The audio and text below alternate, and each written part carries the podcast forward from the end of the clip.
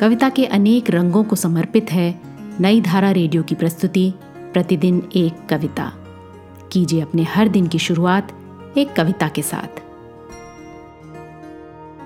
आज सुनिए कविता, गूँगा नहीं था मैं।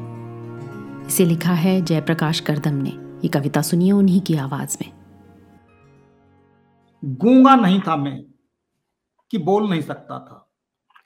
जब मेरे स्कूल के मुझसे कई क्लास छोटे।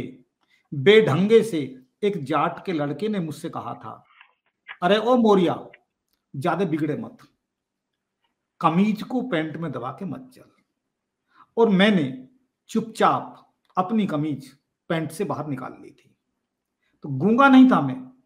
न अक्षम, अपाहिज या जड़ था कि प्रतिवाद नहीं कर सकता था उस लड़के के इस अपमानजनक व्यवहार का। लेकिन अगर मैं बोल जाता तो जातीय अहम का सिंहासन डोल जाता।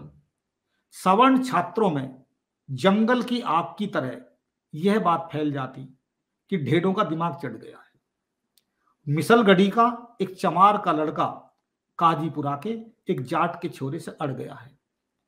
आपसी मतभेदों को भुलाकर तुरंत फुरत स्कूल के सारे सवर्ण छात्र गोलबंद हो जाते।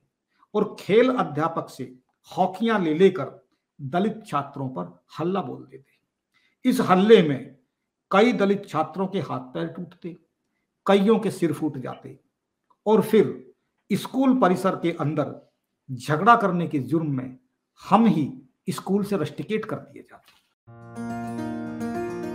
आज की कविता को आप पॉडकास्ट के शो नोट्स में पढ़ सकते हैं। आप जहाँ भी प्रतिदिन एक कविता सुन रहे हैं वहाँ अपने कमेंट्स शेयर करना ना भूलें। अगर आप चाहते हैं कि नई धारा रेडियो की ये प्रस्तुति हर सुबह आपके व्हाट्सएप पर आ जाए तो हमें इस नंबर पर मैसेज भेजें।